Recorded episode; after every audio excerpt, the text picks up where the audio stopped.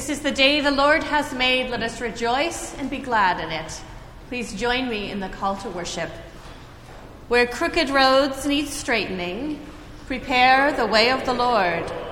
Where people walk in darkness, prepare the way of the Lord. Where busy lives need quieting, prepare the way of the Lord. Where conflict longs for reconciling, prepare the way of the Lord. Where broken hearts cry out for healing, prepare the way of the Lord. Where prophets' voices need to be heard, prepare the way of the Lord. To all of the earth and to all of your people, O come, O come, Emmanuel.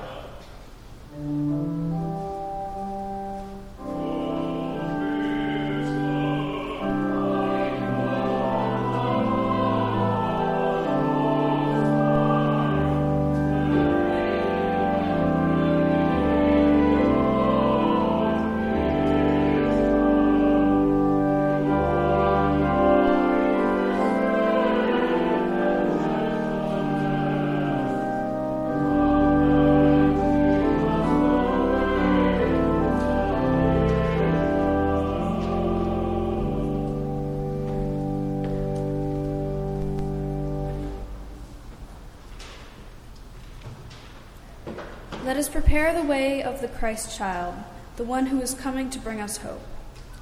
Hope is holy. Hope is convinced God will keep God's promises, and hope always believes in the beauty of tomorrow. The ancient stories of our tradition are stories of hope, stories of a God who does not let us down despite the odds.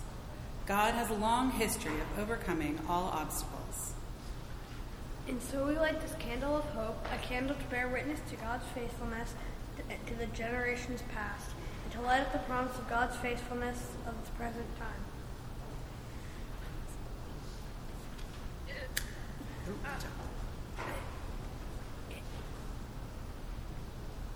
Uh,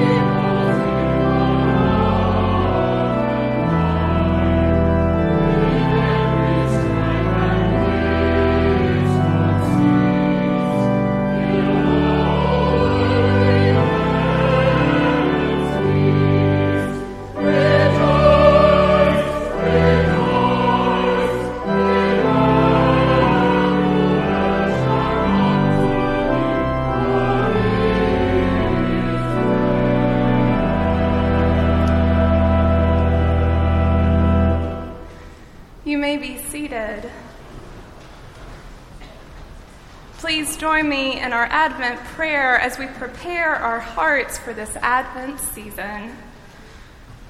Gracious God, as we await for you this Advent season, we walk through this life you have given us. We walk in the wilderness searching for meaning. Catch our attention with mercy and with fire. We walk in the city thirsting for justice. Fill us with integrity and hope. We walk towards Bethlehem seeking a Savior. Come to us with holiness and joy. As we wait for you this Advent season, prepare our hearts so we will notice when you are among us. You're invited to take the next few moments to confess the faults and frailties which keep us from trusting God's promises.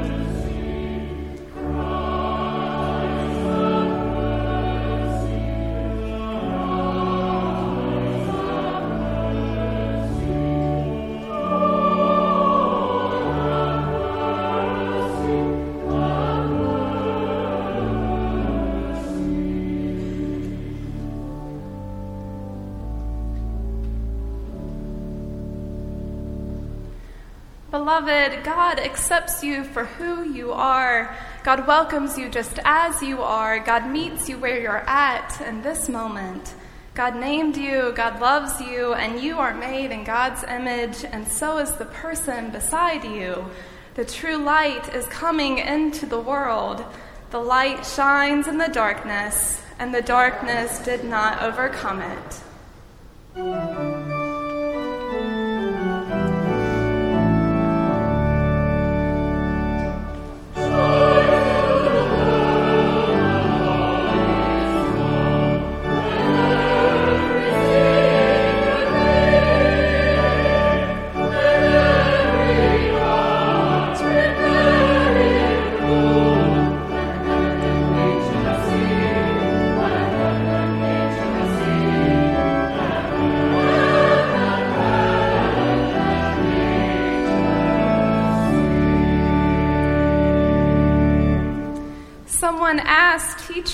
Is the greatest commandment? Jesus said to him, You shall love the Lord your God with all your heart, and with all your soul, and with all your mind, and with all your strength. This is the first and greatest commandment, and a second is like it. You shall love your neighbor as yourself. On these two commandments hang all the law and the prophets. And so, just as Christ shared words of peace with the people around him, let us do the same. The peace of our Lord Jesus Christ be with you and also with you. Please share the peace.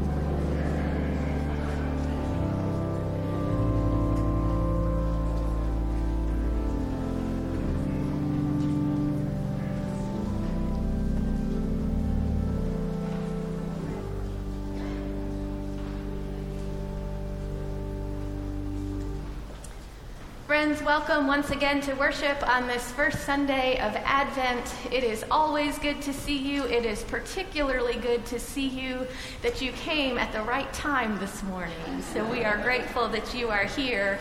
Whether you are a first time visitor or a long time member, your presence here today makes us better, and we are grateful to join in worship with you. If you are seated near the edges of the pews and you haven't done so already, I invite you to find that maroon pew pad and sign your name and pass it down and back again. As it makes its way across, feel free to look at the names that are included there, and if there are folks sitting near you that you don't know yet, I invite you to change that before you leave today. As I already mentioned a bit, it is a special day today. We have our adjusted worship schedule with just this one worship service. Right after, we invite all of you to join us downstairs for a congregational lunch, uh, followed by a variety of activities designed to help us all welcome the Advent season a bit more fully. There are things for people of all ages, so we hope that all of you will join us downstairs.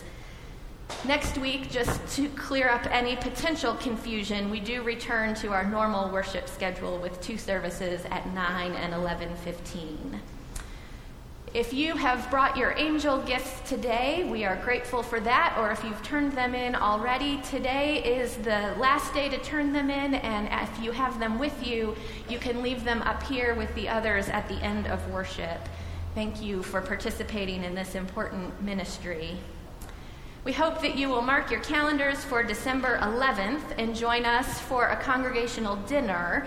We eat a lot during Advent, it seems, and a new take on our annual Christmas pageant. There will be um, a little bit of carol singing for all those who wish to join in, but we hope that you will all come. That will be in the parish hall that evening.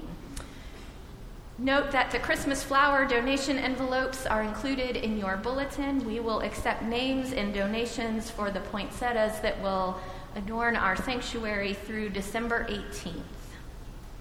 And also note that since it is the first Sunday of the month, in addition to everything else going on today, we will have prayers for healing and wholeness during communion. So after you come forward for the elements, if you would like to receive prayers on behalf of yourself or a loved one or a situation in the world, Beverly will be off to this side, I will be off to this side. As you return back to your seat, you are welcome to stop by either one of us, and we will be happy to pray with you. There are also the yellow envelopes in the pews in front of you. On the first Sunday of the month, we also collect a donation for our food ministries, for the open table, and the overnight shelter. So if you would like to contribute financially in that way, we welcome that as well. These are but some of the ways that we are the body of Christ together in this city. So let us now turn our attention to the Word of God.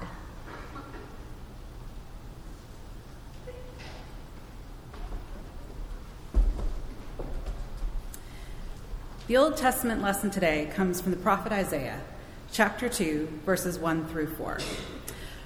First, however, let us pray.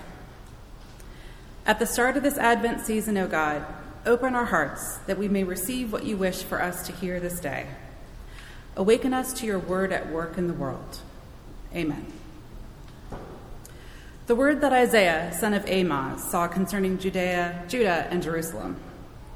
In the days to come, the mountain of the Lord's house shall be established as the highest of the mountains, and shall be raised above the hills. All the nations shall stream to it. Many people shall come and say, Come, let us go up to the mountain of the Lord, to the house of the God of Jacob, that he may teach us his ways, and that we may walk in his paths. For out of Zion shall go forth instruction, and the word of the Lord from Jerusalem. He shall judge between the nations and shall arbitrate for many peoples. They shall beat their, their swords into plowshares, and their spears into pruning hooks. Nation shall not lift sword against nation, neither shall they learn war any more. The word of the Lord. Thanks be to God.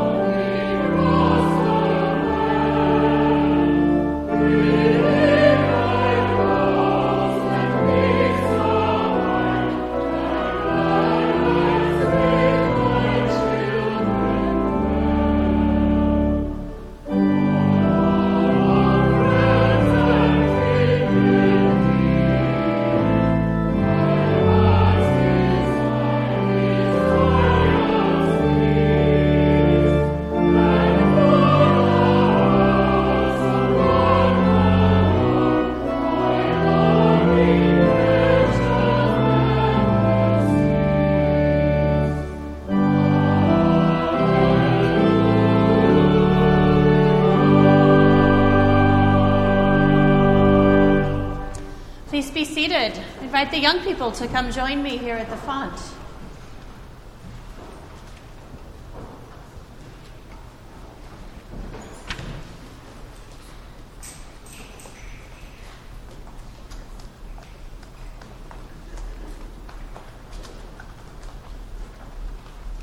I am so glad you all are here today. Thank you. If I said to you today, Happy New Year, what would you think? It's not New Year's, right? We still have December to go and Christmas. But you know what? For the church, today is the start of a new year. The church starts its year all over again with the season of Advent. Now, who remembers what Advent is? Let me give you a hint. It comes from a Latin word that means coming or to come. Advent's a time when we're waiting and getting ready for something or someone to come. What's coming or who's coming? Christmas is coming? Yes. People are coming to church? Absolutely right. And who are we waiting for to come at Christmas? Mm, what else? In the church, yes, Santa, we are waiting for Santa, but what else are we waiting for? William? Jesus, that's right. The person we're waiting for even more than Santa, although that's hard to believe sometimes, is Jesus, right? Because we're celebrating that God came to earth in this little tiny baby Jesus but you know what? Advent is not about just getting ready for Christmas or waiting for Jesus to celebrate Jesus being born. Advent is about waiting for Jesus to come again. Because we believe that Jesus is going to return to earth someday and make everything new. There will be no more wars or fighting or people who are hungry. Everything will be made new and everything will be peaceful and people will be living the way they should be living. Everybody. So, what do we do when we're getting ready and waiting for someone to come? Like for Thanksgiving or Christmas, if family or friends are coming, how do we get ready for them? What do you do or what do your parents do to get ready for company to come? Clean, absolutely right. We got to clean, right? What else do we do? Put your Christmas tree up, right? We might decorate when we're waiting for people to come, make things look really nice and cheerful and joyful. We might uh, cook some really good food or order some really good food. When we are getting ready for Jesus to come, we have to prepare and get ready too. How do we get our hearts ready for Jesus to come? Pray. Pray. You are absolutely right. We pray and we try to live the way Jesus taught us by loving God and loving each other, being kind and thoughtful and helpful, caring for people. When we live the way Jesus taught us, we are already preparing our hearts and welcoming Jesus. Because you know what? Jesus doesn't just come at Christmas, and He's not just coming back sometime in the future. Jesus comes to us each and every day. Each and every day, Jesus comes into our hearts, and we can make Him welcome and know that He's with us.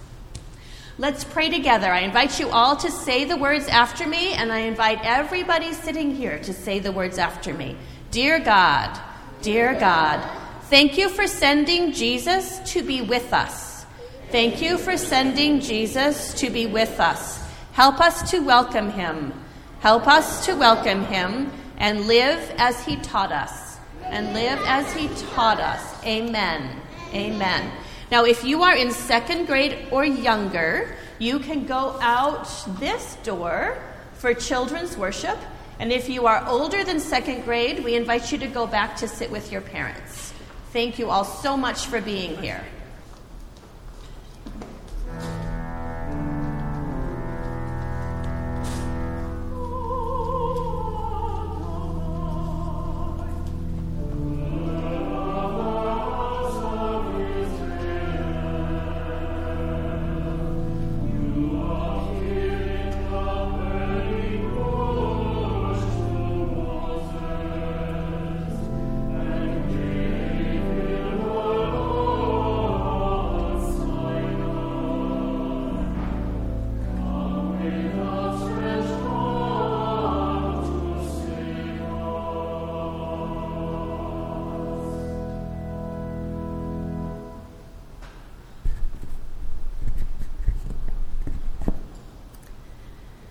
Friends, our gospel reading today comes from Matthew chapter 24, verses 36 through 44.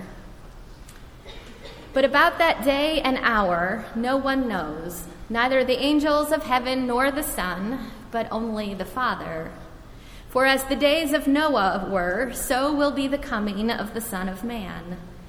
For as in those days, before the flood, they were eating and drinking, marrying and giving in marriage until the day Noah entered the ark, and they knew nothing until the flood came and swept them all away.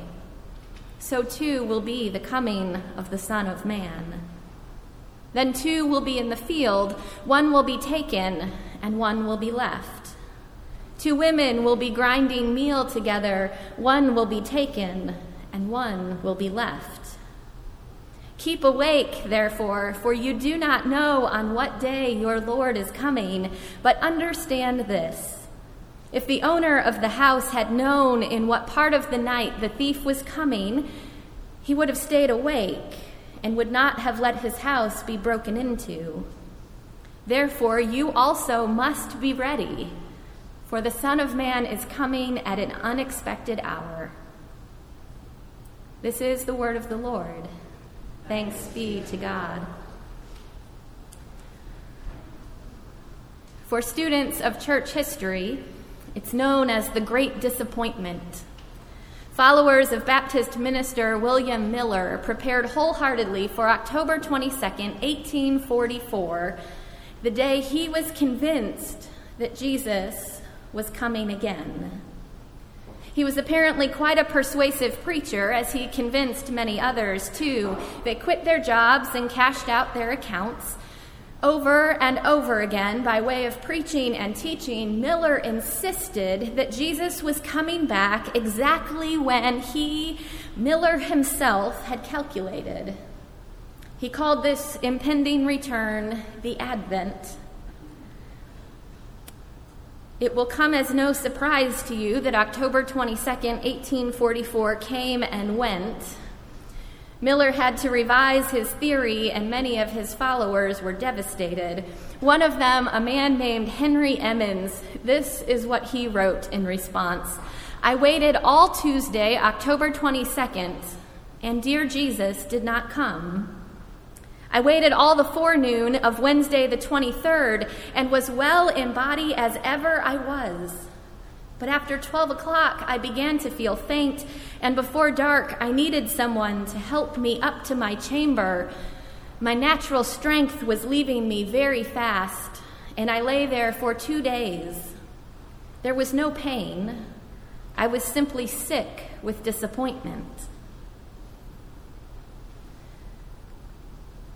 And I have to admit, I wonder if there might not be some small measure of disappointment here among us this morning after our scripture reading. We have come to celebrate. The greens are up, though not the bows and poinsettias, not yet. The paraments and stoles are purple. The candles are in place. One of them is already shining brightly. We are but minutes away from our Advent festival. And then we're faced with this story filled with warning that any day now, any hour, Jesus might kidnap someone at work and then break into your house and rob you. For the record, this story is not included in the Christmas pageant. but this story, or one very similar as it appears in two other Gospels, it is included in the lectionary every Advent. In fact, it's our introduction to Advent each year. And it reminds us, whether we like it or not, that when we pull out all of our festive decorations, we're actually preparing for two Advents. As Beverly said, Advent means coming. We anticipate the first coming of Jesus into this world, born in a manger to a couple of outcast refugees, visited by shepherds and magi and angels alike. And at the very same time, though it gets less attention in holiday cards and Hallmark movies, we anticipate the second coming of Jesus into this world. when he returns to once again make right, make right every wrong and bind up every brokenness. Matthew 24 is part of what's known as the Olivet Discourse. It's one of Jesus' longer teachings, and it's delivered on the Mount of Olives. This teaching comes right before he is arrested and crucified, so we can imagine that he is saying all of this at a time when tensions are high and people are scared.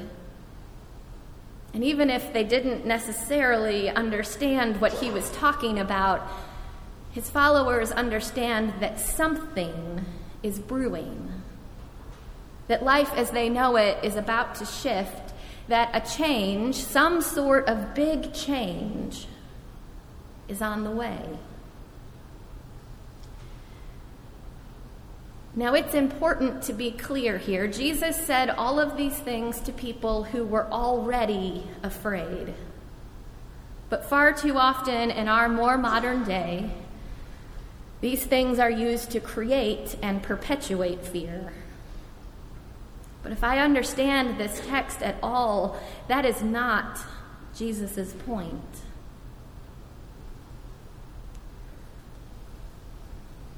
There are a number of days from my years in elementary school that I don't remember very well.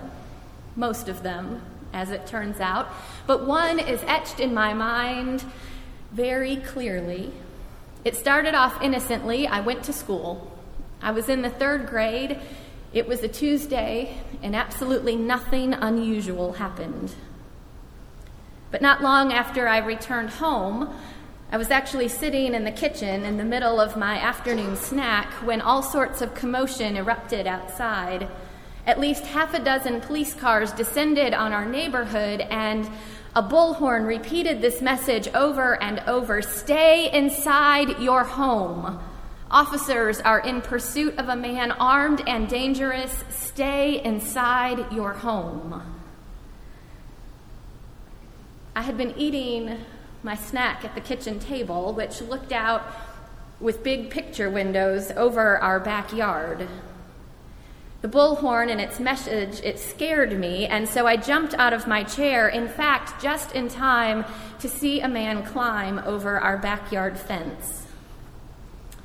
Ever calm in an emergency, I responded by shrieking, Mom, Mom, Mom, Mom, Mom, which alerted my own personal authorities. I left her to call 911, and I proceeded to defend the perimeter of my home and everyone in it. I sent my brother, who was in kindergarten at the time, to the upstairs bathroom with instructions to take the dogs with him, lock the door, and lay down in the bathtub. It gets better.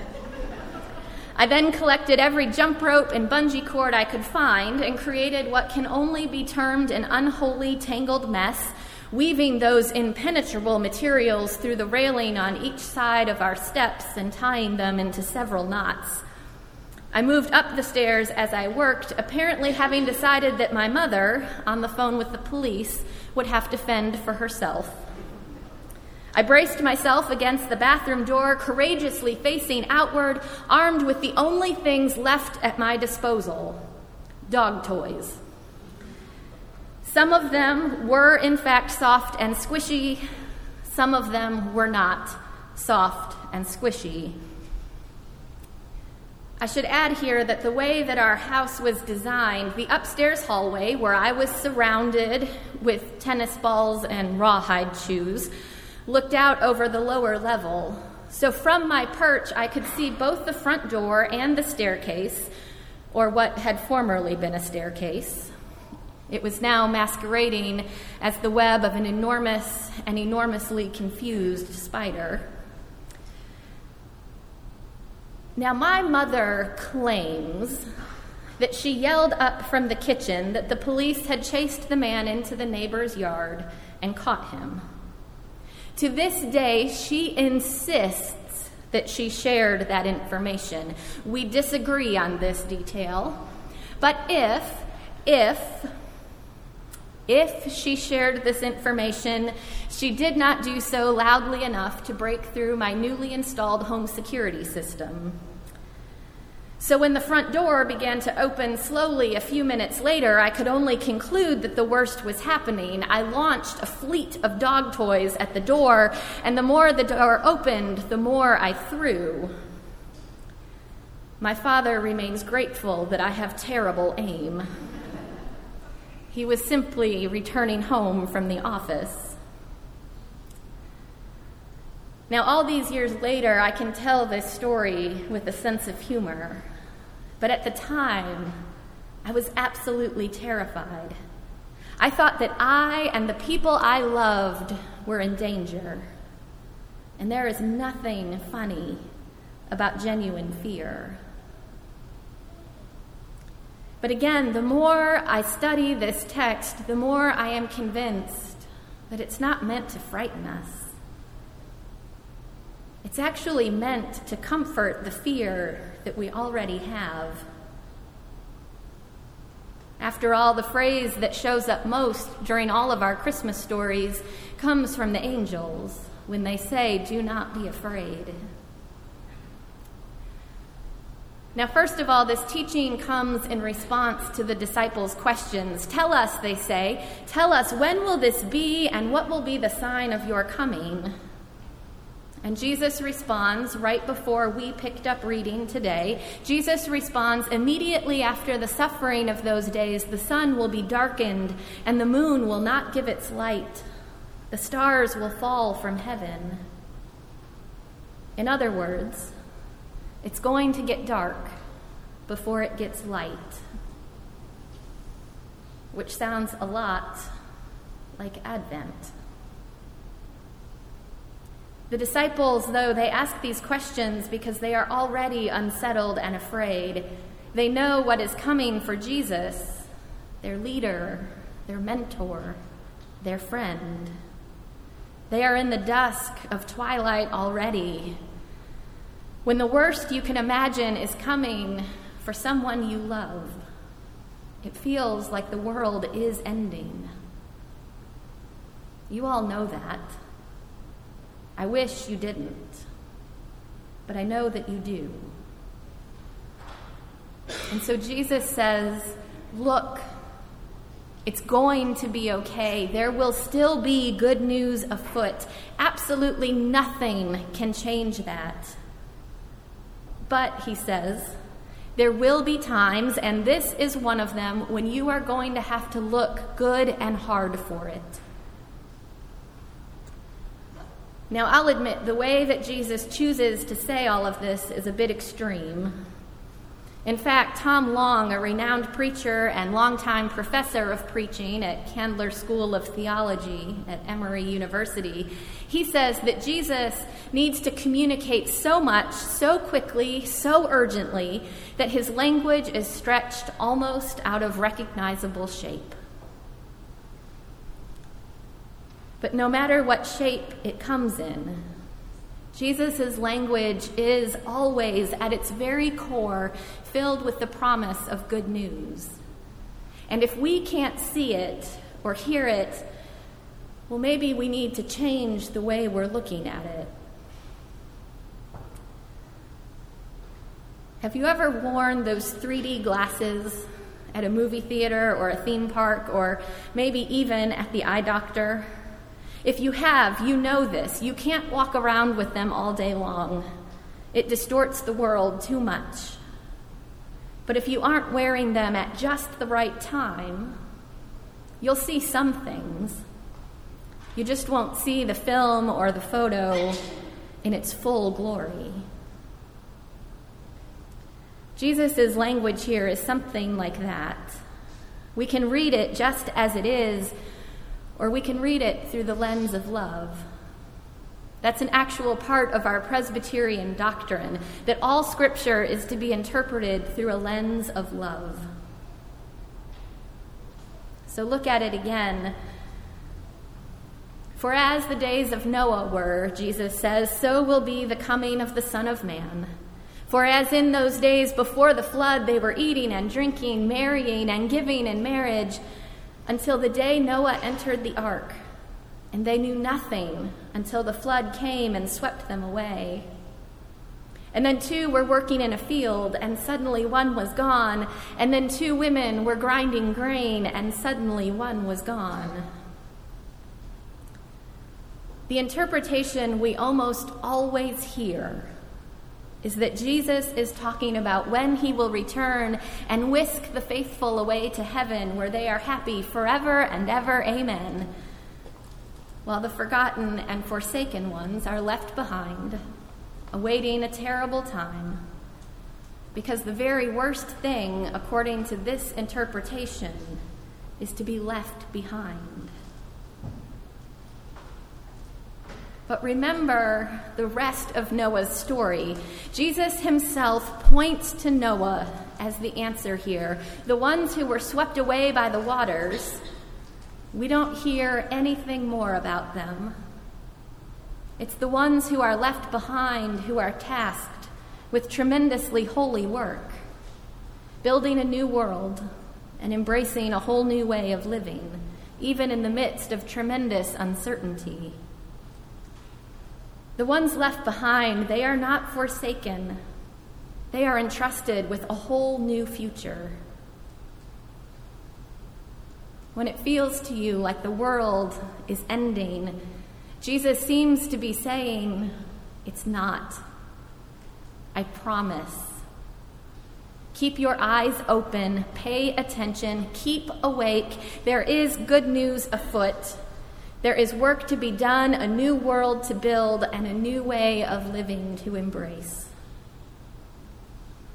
And it may come upon you in the field while harvesting, or in the kitchen while grinding it may come early one morning on the subway or late at night in the eyes of a homeless person on the street corner. It may come at your desk while you're filing or on the phone while you're negotiating. It may come in the dentist office or the doctor's office, sitting at your dining room table or relaxing in your living room. It may come with a stranger or a friend, a child or an adult. It may come when you expect it or when you don't. But it will come over and over again. That chance to build a new world, that chance to embrace a new way of living with our speech and our action, with our decisions and our devotion. All those years ago, when I barricaded my house against a potential intruder, I shut us all away and when my father tried to break in, he got hit with tennis balls and dog bones. And as he rubbed his knee and surveyed the tangle of jump rope lining the staircase, he said, I'm going to trust that somehow love is behind this.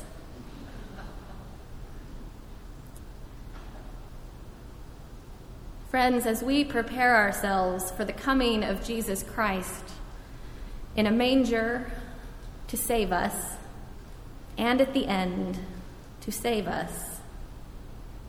Do not close your eyes in fear. Keep awake, because the only thing breaking in is love. The kingdom of God is at hand for those who have eyes to see it. Pray with me. Gracious God, we believe. Help our unbelief. In Christ's name we pray. Amen.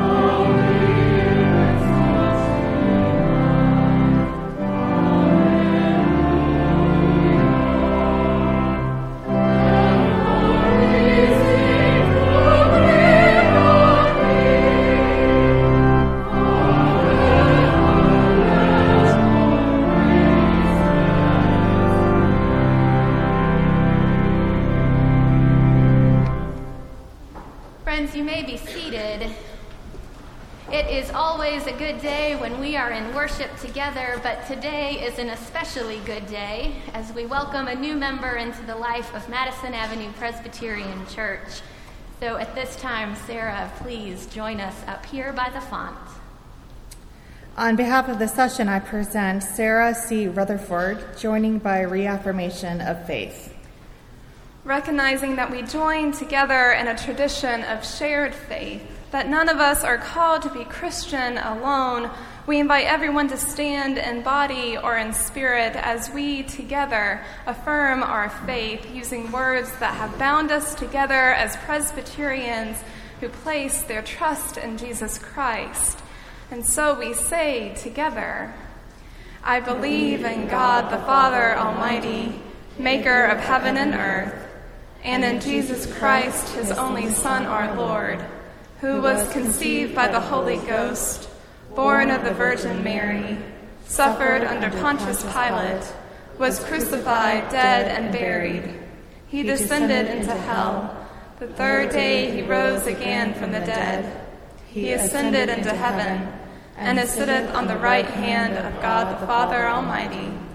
From thence he shall come to judge the quick and the dead. I believe in the Holy Ghost, the holy Catholic Church, the communion of saints, the forgiveness of sins, the resurrection of the body, and the life everlasting. Amen. You may be seated again. Sarah, we have just made a common declaration of faith, and we now ask you to make declarations of your own. Do you understand yourself to be a child of God, a recipient of God's love? Do you? Do you turn away from evil and sin which seek to defy God's love, and do you renounce their power in this world? Do you? Do you turn toward Jesus Christ and trust in him as Lord and Savior? Do you? Relying on God's unshakable grace, will you be Christ's disciple, obeying his word and showing his love? Will you? Once again, relying on God's unshakable grace, will you be a faithful member of this congregation, sharing in our worship, mission, and fellowship through your presence and your prayers, your study and your service, your gifts and your generosity? Will you? Elder Kate Beyer has two questions for the congregation. Do we, as members of the Church of Jesus Christ, promise to guide and nurture, befriend and support Sarah in word and deed with love and prayer? If so, please say we do. We do. And will we encourage her to know and follow Christ and to be faithful, engaged members of Christ's church? If so, please say we will. With gratitude for the promises God makes to us, and with gratitude for the promises we make to one another, let us pray. Pour out your grace, O God, upon this church and upon Sarah especially, as she renews her commitment to you this day. We praise you for gathering us together that we might live in your spirit and love one another in a way that is visible to the world. Make us one in unity with a common calling yet with individual expressions of it.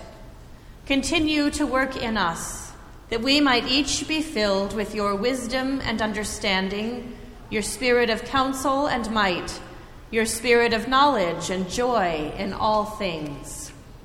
Ever living God, be with us now and stay with us always, leading us forward where you would have us go. It is in the name of your Son, Jesus Christ, our Lord and Savior, that we make this our prayer. Amen. Sarah, it is with joy and thanksgiving that we welcome you into the body of Christ known as Madison Avenue Presbyterian Church. Thanks be to God.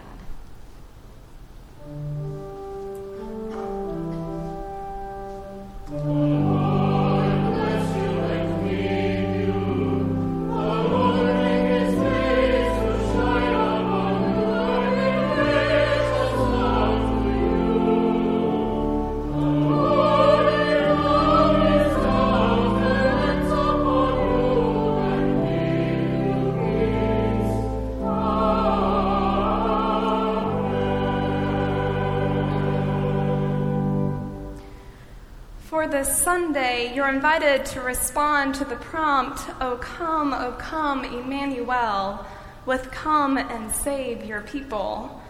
Let us center our hearts in prayer now. Loving God, you call us to goodness and lead us to light. You restore our soul and sustain our hope.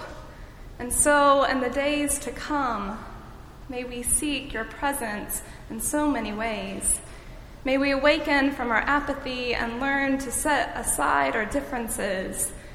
May we see your immense love for the church and for this world that you are working in and among us. And so we pray for the mission of this church, your church. In the days to come, may we be alert to the opportunities we will have to welcome the stranger May we expect to find you and every person we meet and every place we go. May endurance settle in our bodies as we wait for your light. O come, O come, Emmanuel. Come and save your people. The world is what we pray for next. May love reach across, around, and through your creation, extended to all living creatures. We hope and believe that prayer changes things and we pray for change in the world, that poverty would be changed into security, and that swords would be changed into plowshares. And so, in the days to come, may we pray for the families receiving the angel gifts this year. May hope fill their hearts, may happiness settle in their homes. May some peace of mind provide the comfort they may be looking for. O come, O come, Emmanuel. Come and save your people. And so, in hearing our prayers, you somehow, in some mysterious way, you take them into your immense heart and shower light and love into people who are hurting, and people who are rejoicing, and people who are wandering. May your light shine particularly bright this holiday season where many are missing and mourning their beloved, such as the families of Brent Hill Cassinciana Catalan, Gail Rumble, Norman Nebel, Jack Madonna, and Ramel Seralde. We hold close to our hearts and extend a hopeful spirit to all those who are hospitalized, such as Robert Morton Heller, Marjorie Norris, Frances Dawson, Luis Rodriguez. And so, loving God, in the days to come, may those in pain discomfort, distress, homebound, homeless, held back, or merely struggling to get out of bed find some sort of hope, some sort of strength, and most importantly, the recognition that they are loved. O come, O come, Emmanuel. Come and save your people. Amen. In response to God's love, let us offer our gifts to the church and the world.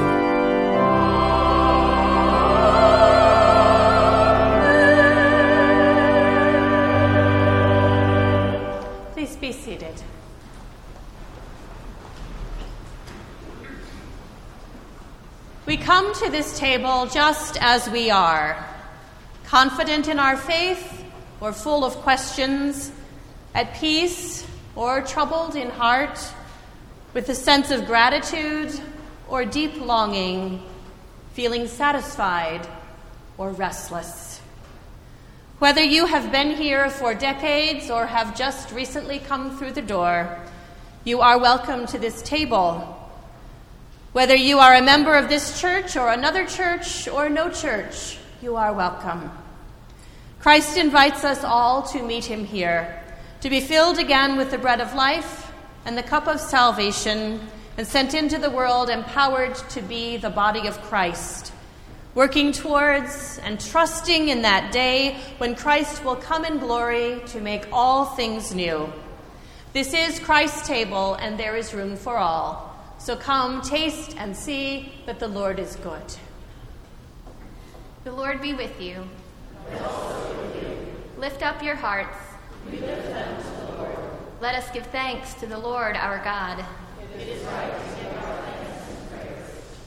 We give you our thanks, our praise, and everything we have, O God, because we know of your faithfulness in the past, and because we can trust in your faithfulness for the future. You are a God who pays attention. You paid attention to the grief of Sarah and Abraham and gave them more ancestors than there are stars in the sky. You paid attention to the plight of Joseph and his brothers and gave them a way back to one another. You paid attention to your prophet Jonah and gave him a second and a third chance. You pay attention to each and every one of us, knowing the hairs on our heads, the sorrows of our spirits, and the joys of our hearts. Therefore, we join our voices with the angels and archangels, the prophets and apostles, the lost and the lonely, the found and the redeemed, the hopeless and the hopeful, who forever sing to your holy name.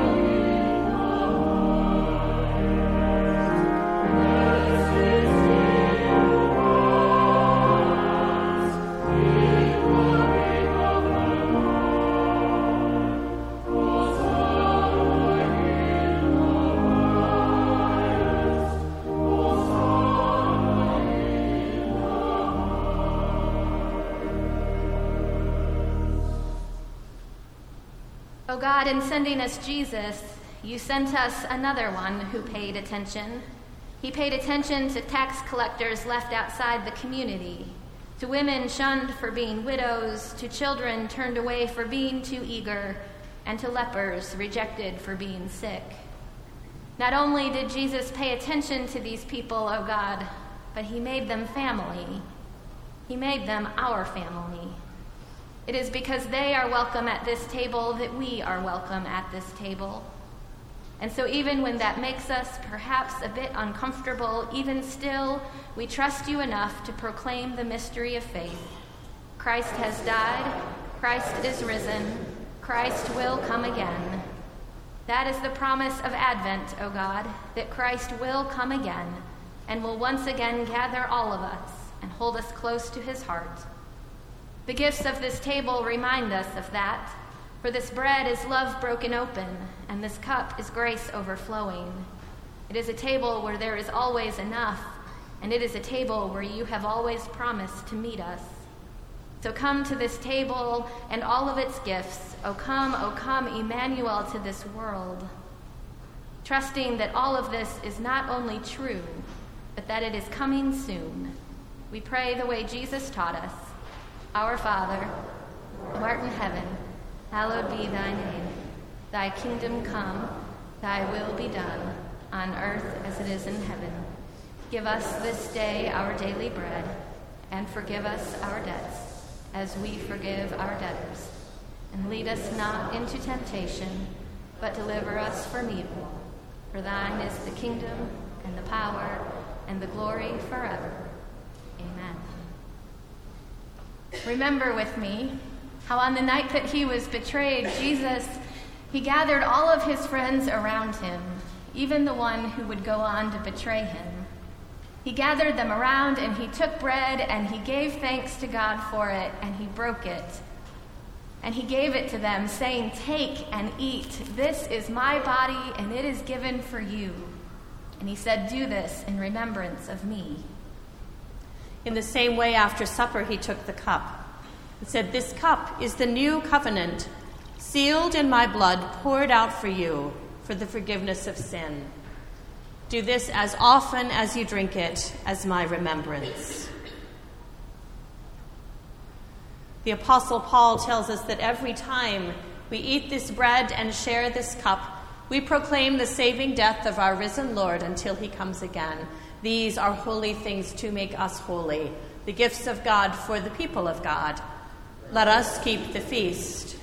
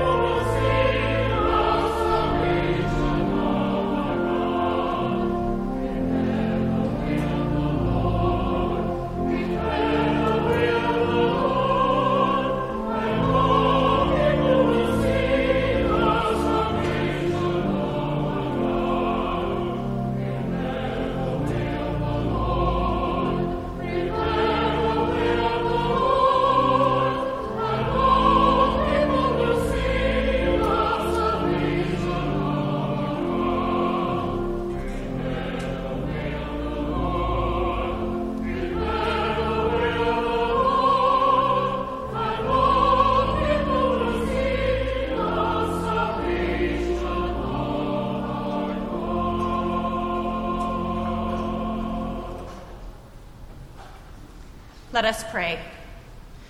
Gracious and abundant God, even as we wait for the fulfillment of your creation, you meet us in Christ at this table in this meal. We thank you for feeding us with the bread of life and quenching our thirst with the cup of salvation. Now send us out into the world by the power of your Holy Spirit to share your life and salvation with all whom we meet. Amen.